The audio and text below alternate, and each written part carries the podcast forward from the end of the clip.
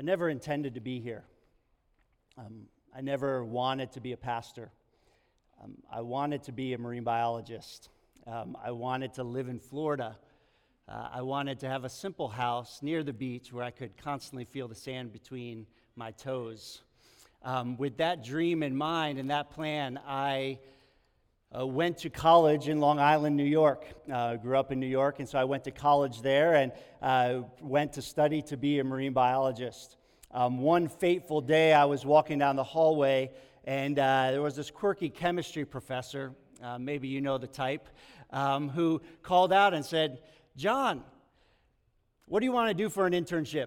Uh, you see, I went to a college where it wasn't necessarily a question of if you wanted to do an internship, it was what kind of internship did you want to do? And uh, so uh, I went into his office and said, John, what is it that you want to study? And uh, in marine biology, it's either dolphins, sea turtles, or sharks. I'm not all into that kind of cute and cuddly, so I said sharks.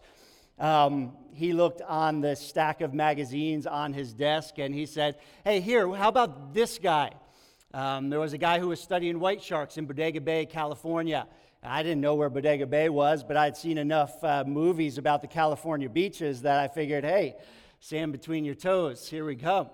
And uh, so I moved out there and um, eventually ended up going down to Mexico for a couple years to study sharks down there, uh, and ended up then leading to uh, coming to Davis for grad school. Now, funny thing is, um, I never even intended to go to church in Davis. Um, the first three months that my wife and I were here, we drove an hour or more on Sunday mornings to go to church in Santa Rosa. And then I ended up going to church in uh, Vacaville, about 30 minutes from here, for about the first year that was here. And there we met uh, a guy who was planting a church called Discovery in Davis. And uh, we ended up come, becoming friends with them, ended up here in this church 15 years ago. It was never what I intended. Now, I had intended to become a marine biologist and go and to uh, finish my career, and I got my PhD here. But in the process of all of that, God began to wrestle with my heart. And it wasn't just going to be enough to serve in the church, but He was calling me to lead the church. Now, I didn't give that up, I, I didn't accept that very easily. But God had a way of wrestling me into surrender and to receiving His plan. You see, I never intended to be here. I never wanted to be a pastor. I never planned any of this. But along the way, God wrecked my plans and He worked His plan. Now, I don't know what path you've been on that's led you here to this day, but what I can tell you, my friends, is that uh, it is not just by accident, it is not just by coincidence, but that God has a plan and He has a purpose for your life. And we have come together here to realize what it is that God wants to say to us. We're in this series called Wrecked. This is week two. If you're brand new with us today, um, this is still a great time to get on board with us because uh, we just started. You can go online, you can listen to the message from last week. Uh, what it means when we do a message series here at Discovery is that uh, it means that we spend about uh, eight weeks uh, going through Sunday messages on this topic. Um, it means that if you miss one, you can listen to it on the app or online and catch up with where we are and stay part of it. It also means that there are discovery groups uh, that have studies that meet during the week in order to continue the discussion. See, on Sunday morning, I do a lot of this talking to you, you listen, but you have questions and you need people. You can take those studies and do them yourself uh, but here's the thing unless you have a community of people to help you and to encourage you and support you and challenge you through it, you won't get everything out of it that God may want to do. Um, there's also a daily reading plan that you can pick up on the app, or there's bookmarks out there that you can just stick in your Bible, which I love to do, and follow on. We will actually, if you pick it up beginning tomorrow, you'll read through the whole book of Acts in the next several weeks. There's also some online resources that you can get along with the series. Um, one of the brand new features that we have that is on our app, um, if you are the type that likes to take notes, not on paper, but want to save them for later, we actually have a digital notes option now. If you open the app, uh, you can go to the Sunday morning time and you can find a spot that says notes, uh, and you can go ahead and take your notes there and save them. If you want to write them, you can get those note sheets that you get in the morning. If you're the type that says, I don't want to take notes, I just want to listen, that's okay too. Uh, we just want to give you these options uh, to help you to get the most out of what God is doing. Uh, we're going to open our Bibles to uh, Acts chapter 27 this morning. Um, if you need a Bible, put up your hand. We want everybody to have a Bible so you can go and you can read through and kind of hash through these scriptures throughout the week. Uh, just put up your hand. Somebody will bring you this nice blue Bible. You can keep it if you don't have one, or you can just turn to the Bible on your device uh, if that's what you prefer. Today's message is called Don't Follow the Crowd. Now, what is wrecked all about? Last week I got a bunch of questions afterwards, kind of like, really, what does this mean? Because that doesn't sound good at all. That doesn't sound like something we want to come back for, to get wrecked. But here's what I promise you it's a good thing. Now, this series, this topic, this title, yes, on the surface, it is about this journey uh, by a missionary named Paul, where he actually literally gets shipwrecked along the way. So, on the surface, it's about kind of this leg of his journey and how he gets wrecked along the way, the circumstances that he goes through, but it goes much deeper than that. You see, what wrecked is really about, and what we're going to be looking at in our own lives, is that it is a process by which God helps us to realize and to understand and to surrender along the way to the work that He is doing in our lives and in the circumstances that we find ourselves in. So, whatever happens on the journey, that we realize, that we understand, and we surrender to His work, even if it's good things or bad things. What we need to realize as Christ followers is this our walk with Jesus on this earth was never intended to be a pleasure cruise. It was never just meant to be smooth sailing. Jesus said things like, if you are going to follow after me, count the cost. He said it's going to be about dying to self so that I can give you life that is truly life. Along the way, He is shaping us, He is refining us, He is taking our dependence from the things of this earth into Him alone, to which life really comes. So, yes, we are being kind of wrecked of ourselves, but we are being built up into the life that is truly His. Let me give you this example. When I showed up here in Davis 16 years ago, I had it all. Uh, I was a, a, great student. School always came easy to me. Um, it was life up to that point. I'd been extremely blessed. Uh, I figured I would show up here, enter into a top uh, program in ecology, um, and just kind of continue to sail through it because I could do things. I am smart. Hey, I have things together. A month after being out here, my dad died. Two years later, my father in law died. In the midst of that, um, I got married to my wife, and um, if you are married, you know that there's nothing like marriage to wreck the self centeredness out of you. And so, as wonderful as marriage is, and what a joy, uh, the reality is it kind of wrecked me of my selfishness. And I was growing to be a husband. We got pregnant with our first child. Um, after our daughter was born, um, my wife got postpartum depression, and I was not a good, loving husband at all. In fact, I uh, did not love her well during that time to the point that she even became suicidal. Until the point that I realized, God, I can't do this as a husband. I can't just figure it out. I can't just try harder. I, I need your help in this. And God taught me to depend on Him. We had kids, four of them, healthy, wonderful joys. And in the midst of that, God wrecked my heart and taught me what it is to have the Father's love. I never knew what my Heavenly Father's love was for me until I became a dad myself. Well, there are many things about that that continue to wreck me personally and sanctify the selfishness out of me. Along the line, I became a pastor, entered into this thing called ministry. So I did what I had always done and said, you know what, I can plan this, I can work hard, I can get this done. Ministry wrecked me. Nothing like ministry has taught me that there, yeah, there are some things I can do, but there are other things that only God can do. And if I'm going to try to do this on my own, I will be washed out, I will be sunk, I will be gone. And through it all, God has taught me. He has stripped me of the dependence on really everything around me in order that I would have a greater dependence on Him. Now, what we need to realize, friends, is that in the perspective that we have in this journey with Christ, the circumstances, they suck.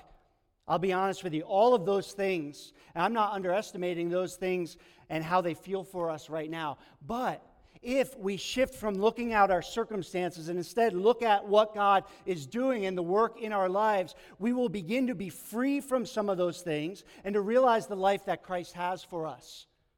And so, yes, on the surface, we are going through some circumstances, but we're not just looking at those circumstances. We're looking at what God wants to do in us, that we grow and deepen our dependence on Him.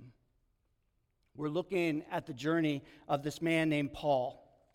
And we're looking at how not only did he have this shipwreck, but the rea- reality was that he had been wrecked in his inner life long before. Here's the context of what we're going to talk about today. Paul, before he was uh, the great advancer of the gospel of Jesus, he was the persecutor of Christians. Saul was his name.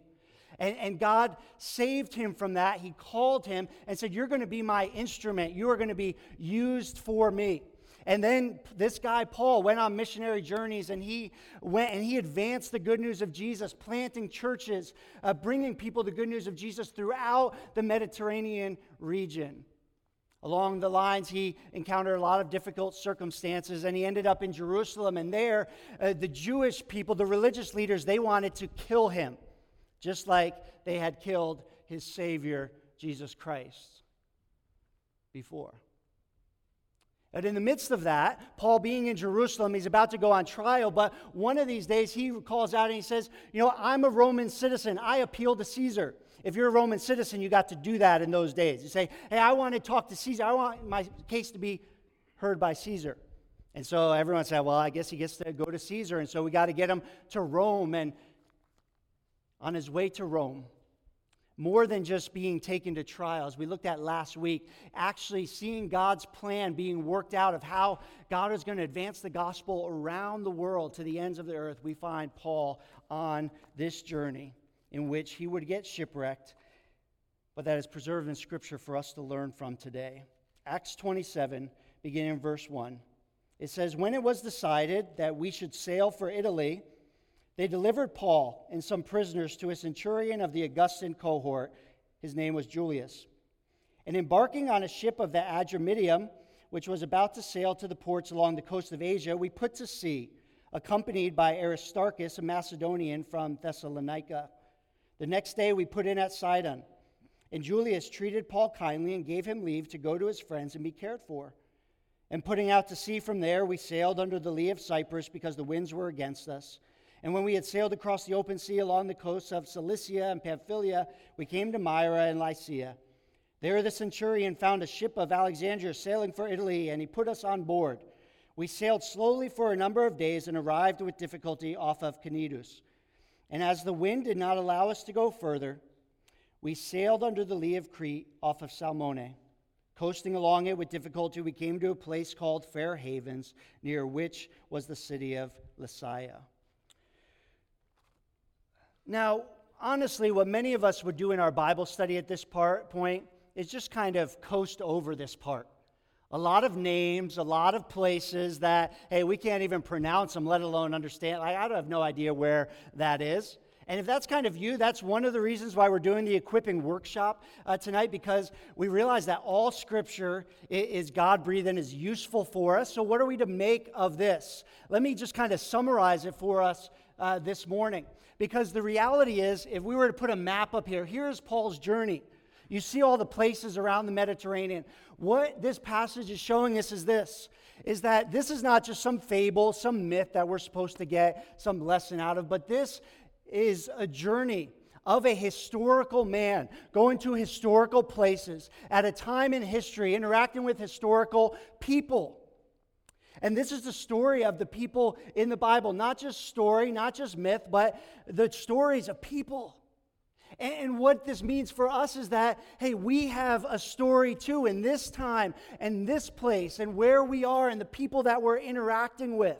And so in Paul's journey, you and I can understand our journey. You see, God is still working out his plan to advance the good news of Jesus through real people like you and I today. And where we go and where we end up and who we interact with is not just some uh, mistake, it's part of God's bigger and better story. And so you could, like Paul's journey or like I could do, we could look at our journey. We could map out the steps that brought us here to today. So, where were you in kind of that first place? Uh, where was I? I could track back and say I grew up in New York, childhood, kind of went to college in Long Island, and then went uh, to Bodega Bay, like I already recapped for you, and brought me to this place here. What is it for you? What is the story? What does your journey look like? Because God has a bigger story, and you are part of it.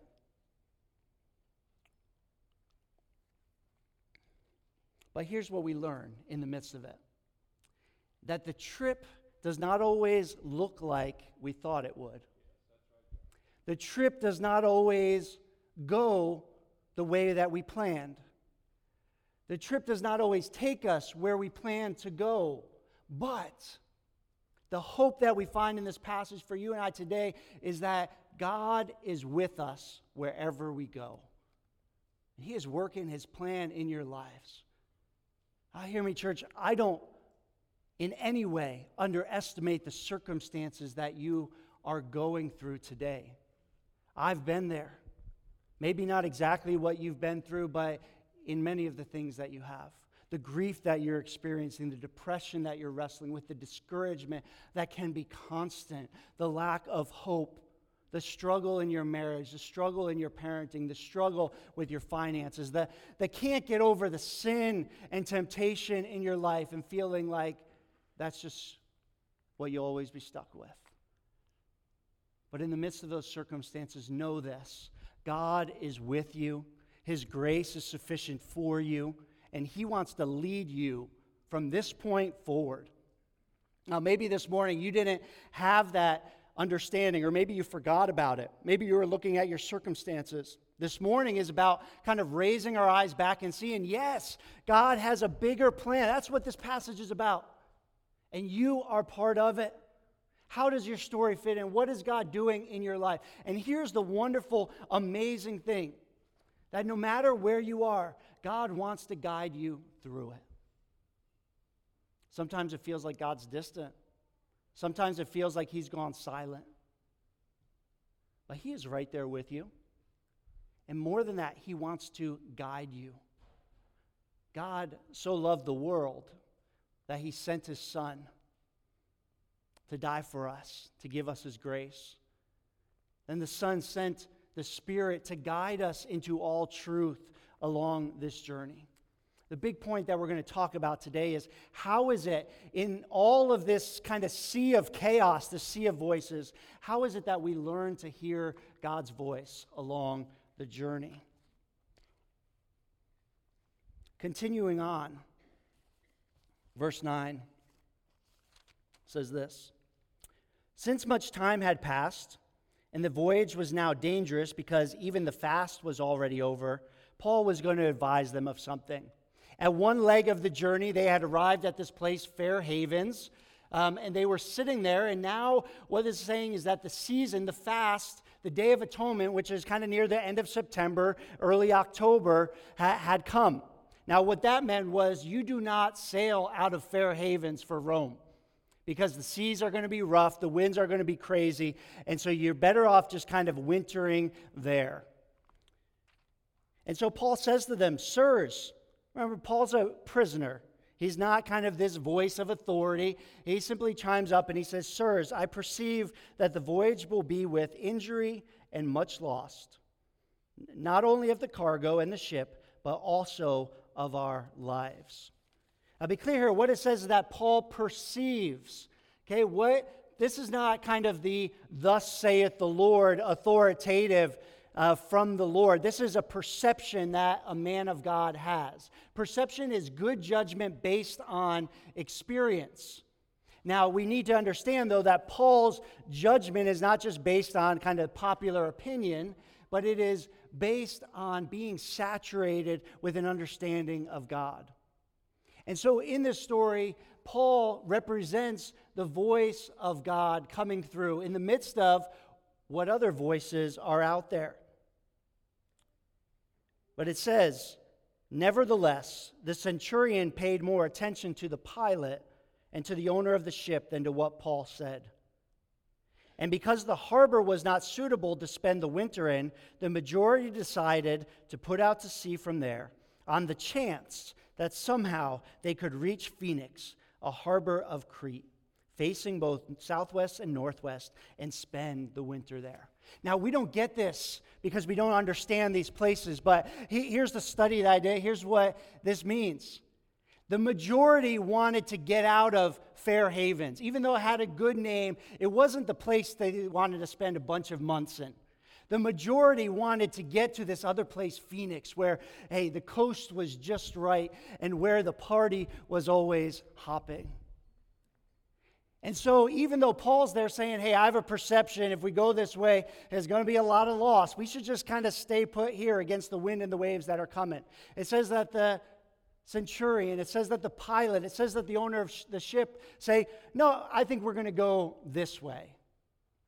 And then the majority chime in and say, yes, let's get to Phoenix. That will be a good place to winter in.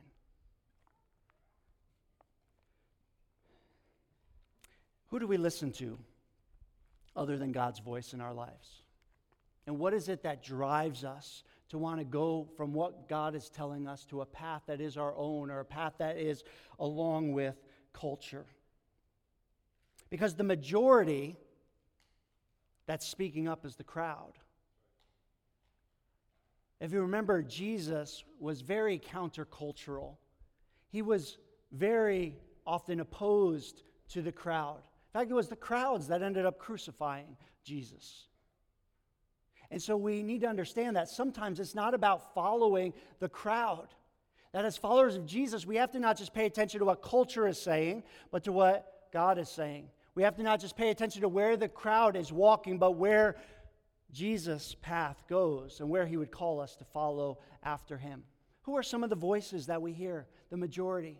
Okay? The culture the popular culture and where it is going. Now, at different seasons of our life, that popular culture may be different things. Eh, if you are a student, it may be where everybody else on campus is going Friday night, or how people are getting through week by week, following the crowd. If you're a parent, it may mean that, hey, if culture is saying your kids need this activity and this activity and this for education, that, hey, that must be the way that we're to go. What does it look like in your season? The popular voices that fill the airwaves, the way the majority, majority is going. Maybe it is the experts in the field. What this passage would tell us is that the experts don't always get it right. The experts should have known if they had shown good judgment not to go out that time. But Paul, directed by God, would be able to say, Hey, sirs, Remember, this isn't where we should go, but sometimes we listen to the experts. Sometimes it's our own selfish motives. I, know I should maybe stay here, and God is saying, just wait patiently, but I want to take it into my own hands. I want to get here faster. I want to get here quicker. I want this now. I know God says, stay away from debt and don't uh, pour my buy things that I don't have money for, but I just want it now. I'll pay that off next month. I know that I don't have another moment in my schedule, but maybe this month it will be different. Maybe I can do it all. Maybe I can follow what God has as well as filling my schedule with all of this other stuff. Sometimes it's our selfish motive. Sometimes it's the expectations of others, the people pleasing that drives us. Sometimes it is the enemy that would seed a voice of doubt and discouragement in us and say, you know what? Maybe God doesn't even care. You better take it into your own hands. Now, this is a sea of voices that we hear all around us. You know, things like social media have only made it worse. Anybody who has a, a handle can put a word out there for everybody to hear. And we are drowned by the sea of voices. And many of us are missing what God would say. We're failing to quiet our souls and to first ask God, What do you have for us? Where would you lead us from here? Now, why is it that we listen to others more than God? Might be a lot of different reasons. Maybe it's that it's more comfortable to go with the crowd. We want to be liked by people, we want to fit in, and it's easier to just kind of go with the crowd.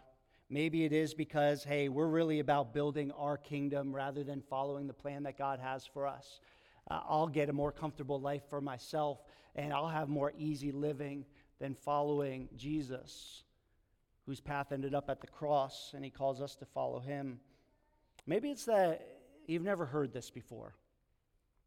Maybe it's that you didn't know that there's a God who uh, loves you and wants to speak to you and guide you. Maybe you've er, trusted in Jesus for salvation, but then you thought like, "Hey, I'm just supposed to figure this stuff," and you don't just don't know. Or maybe it is that if we're really honest, it's easier to trust some other things in our life than to trust a God that we can't see, that we wonder about. And so I know that my parents are not always right, but at least uh, I can see that they're real people. And so I'll, I'll listen to them. Uh, maybe it's that, hey, these experts, they have the degrees on the wall, and so uh, let me listen to them, and we don't listen to God because we don't have a deep trust and a deep faith. Now, here's the thing about being wrecked and God working his plan in our lives there's not a single one of us that is there like a flip of a switch. Even Paul, by the time this journey is going on, it's 20, 30 years of study, 20, 30 years of following Christ, building up his faith. He had already been through two other shipwrecks. And maybe he'd learned something at this point. Say, hey, I just feel God saying, don't go out there this time of year. I tried that two other times. But God wants to build our dependence on Him. Our God is trustworthy. Our God is good. Our God wants to speak to you. In His grace, He will allow us to fail, and He doesn't just dismiss us and say, Fine, you're on your own. He continues to call us back to Him time and time again. And what I would hope that this morning, uh, that we would come to a point to say, All right, God, I have been trying to find my way through all of this. I've been struggling my way through this. God, I want to hear your voice. I want to decide to follow after you. I want to put myself in a position to hear from you. Because from that place, then we can go to the point of how, asking how, and to keep going after that. The reality is, the longer that we go on our own path, the greater the consequences there are. Paul said to the co pilot, he said to the centurion, he said to the owner of the ship, there will be much loss. And if you fast forward uh, to the story, uh, what we'll get to is that the whole ship was wrecked. All of the cargo was thrown over sea. There was much loss along the way. And here's what we need to understand that there are consequences to going our own path sooner or later. If you want to keep handling your finances the way that you are and be riddled with debt, you're facing some of those consequences now.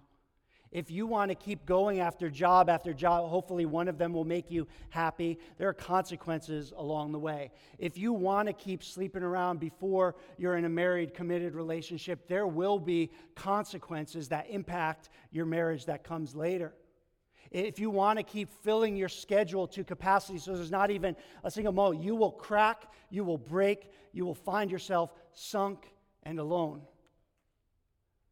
There are consequences to going on our own journey.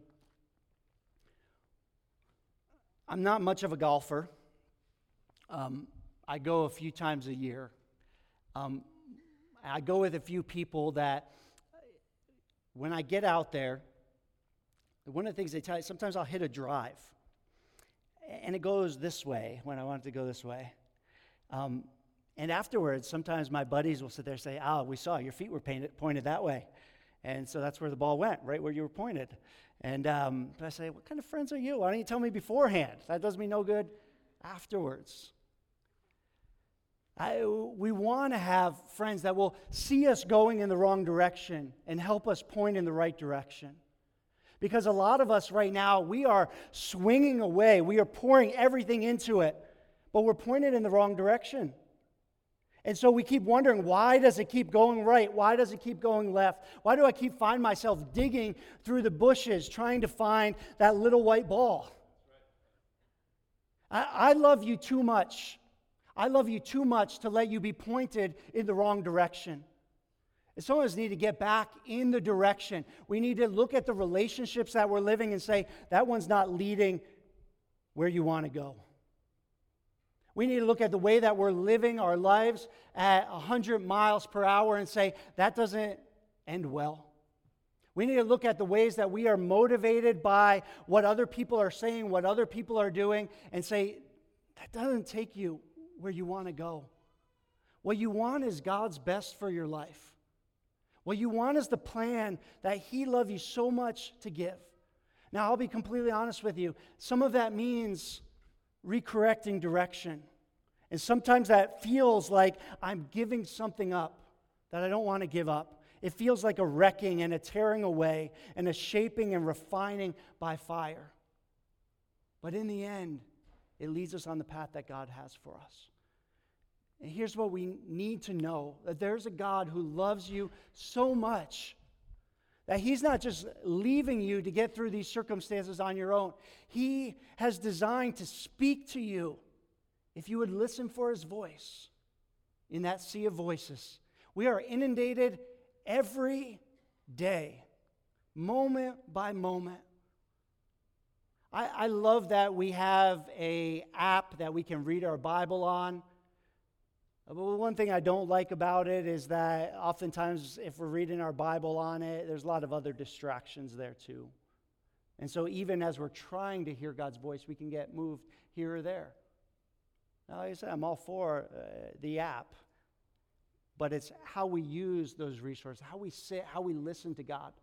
I want to give us three things that God has given us that we could hear His voice in the midst of the chaos that's what it is around us is chaos. Voices that are designed to take us off track. Number one is this that we would be grounded in God's word. To be grounded in God's word. God has given us His Word out of a love, a desire to give us guidance and direction so that we would know the way that He wants us to go, that we could know Him. Some of us say, well, how can we really know who God is? God so loved the world that he wrote it down. That we can know him, that we can know what he wants for our lives. There's a popular Christian uh, kind of uh, verse that um, makes it on a lot of mugs and a lot of statement of faiths and whatnot. And it's 2 Timothy, uh, verse 3, uh, chapter 3, verses 16 to 17. It says, All scripture is God breathed and is useful for teaching, rebuking, correcting, and training in righteousness, so that the man or woman of God can be thoroughly equipped for every good work. But if we do good Bible study and we look at the context of that verse, it's not just something we pull out and we put, hey, that's a, that's a good one. No, if we look back at the beginning of 3, Paul writes to this young man, Timothy, and he says, Understand that in the last days there will come times of difficulty. There's going to be people who are lovers of self, lovers of money, proud, arrogant, abusive, disobedient. And he goes on and on and talking about the chaos that there will be, the difficulties that we will face. And he says, How, young man of God, will you ever stay on track in the midst of all of that? And he says, All scripture is God breathed and is useful for you. And if you want to be on track in the midst of it, I will you say, Yeah, we're in these times of difficulty where we can look around and see how in the world do we make it through? How in the world do we know what any real truth is? We come back to all Scripture being given by God to us. Paul, even though he spoke on perception, The reality is that he was a man who was grounded in God's word, so that God's word, the, the reality of the gospel, it just marinated everything he did. And so even his perceptions came out laden with the Holy Spirit and grounded in God's word. I mean, it's like, I mean, good steak that has been marinated. You know, I usually, I'm not much of a golfer, I'm not much of a, a, a griller either. Um, but I, uh, so I usually do like 30 minute marinades that just get on the surface. And you get it, it's like a little bit of flavor, but not much. Or those that would marinate deeply so that it sinks deep into every part of the meat, every part of our being. The reality is, most of us are just superficially marinated, and the taste is quickly lost. God's word doesn't flow deeply from you. And so today's the day to get back on track with that. We love teaching the Bible here. We want our groups to, this week, are going to teach people how to study the Bible. Tonight, we're going to spend an hour in that equipping workshop because it's not just about listening to Pastor on Sunday morning, it is about being a person of God's Word as His Spirit leads each one of us. Be grounded in God's Word if you want to hear His voice. It's a standard we can continually come back to. But in everyday life, another thing to do is to be in tune with God's Spirit. To be in tune with God's Spirit. Um, I remember uh, back, it was 2000 when I was driving across country.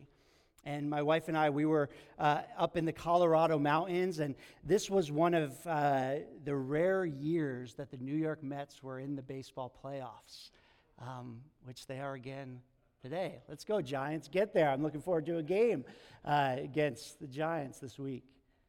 But I was so desperate in those mountains. I, I need to hear, because it's a rare occurrence, right? If you know baseball, you know that for Mets fans. It's a rare occurrence. And so I was desperate to hear. So we're there in the mountains trying desperately just to get this station tuned in, listening among the static. And I'll admit to you that sometimes that's what it feels like uh, to uh, listen to the Spirit. But here's what I want you to know again that God is not a God that is trying to trick you, try to make you work hard. No, He desperately wants to speak to you through the static. He just wants you to get in a position to seek Him and seek to be in tune with Him. Galatians 5 tells us that if we live by the Spirit, let us walk by the Spirit. Let us keep in step with the Spirit, keep in tune with what He wants to say. Jesus said that He gave His Spirit to us to guide us into all truth, to counsel us, to comfort us. And most of us are grasping for every other thing but the thing that Jesus gave us the person of the Holy Spirit.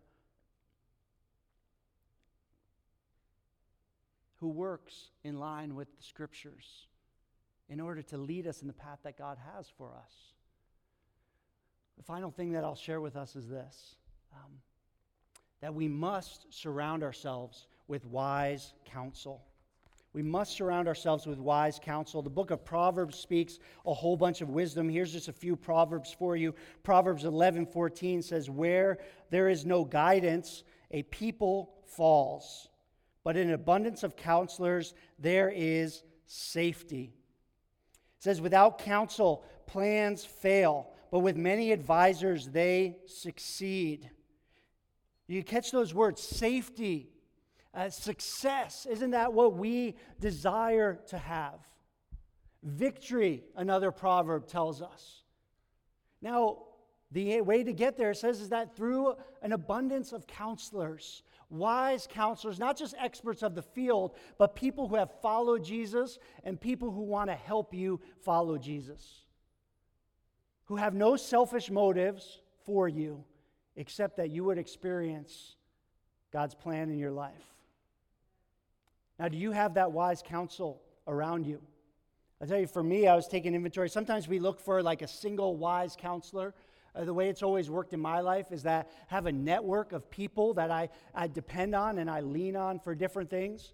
So I have another uh, pastor named Lance Hahn who I turn to and just pour myself out as a pastor to get some counsel about how to lead a church. When it comes to leadership, I learn from some of the best leaders out there. I do it more from a distance, from books and podcasts and different things, but uh, they speak to me. God uses those are my counselors that I listen to. Uh, when it comes to marriage, I have a man by the name of Ken Eichler who uh, tells me, You can call me anytime in the middle of the night that you are struggling.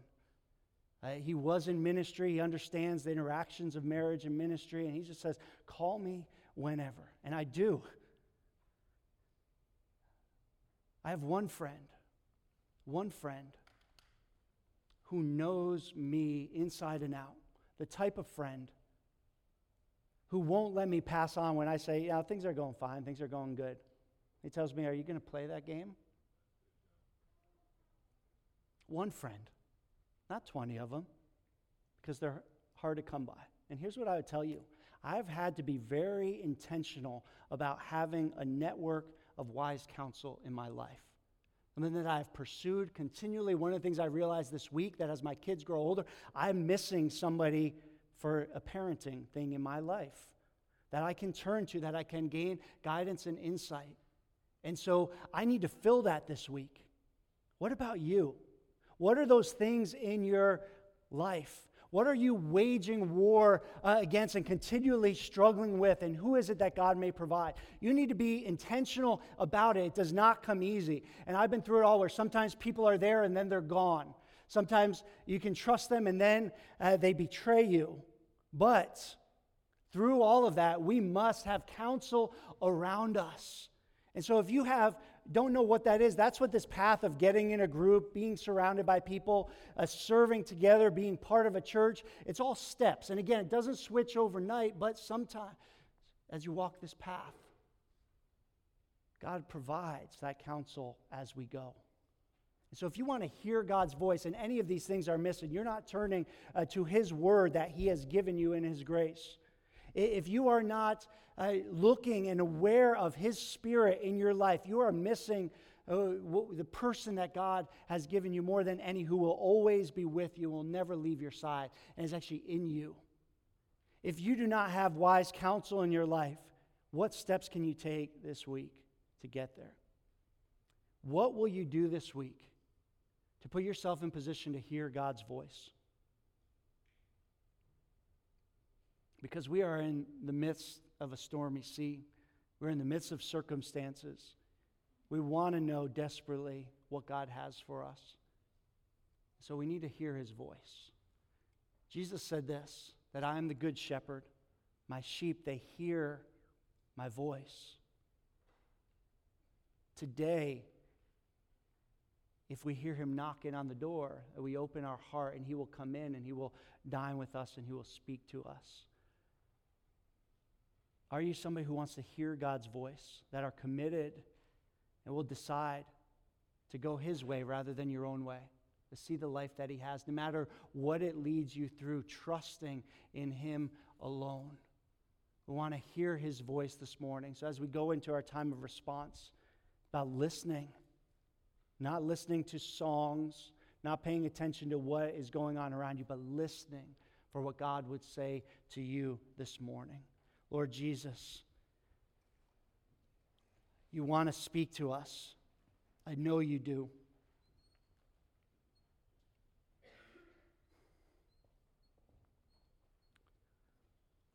God, you are the God who sees. You are the God who hears. You are the God who knows. There's not a single one of us that walked in here this morning,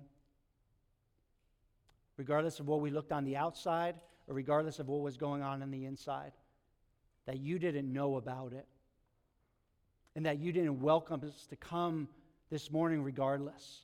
That we could just come as filthy as we are, as messed up, as broken as we are, as disoriented as we are, as wandering as we are, you welcomed us to come. And God, I know that you want to give us comfort. I know you want to give us peace. I know that you want to give us direction and guidance. So I ask, God, I beg that you would come, that you would descend on your people here through your Spirit, that you would speak to us, and that we could hear. God, take away the noise, take away the distraction, that we would hear your voice. God, speak to your people. In Jesus' name.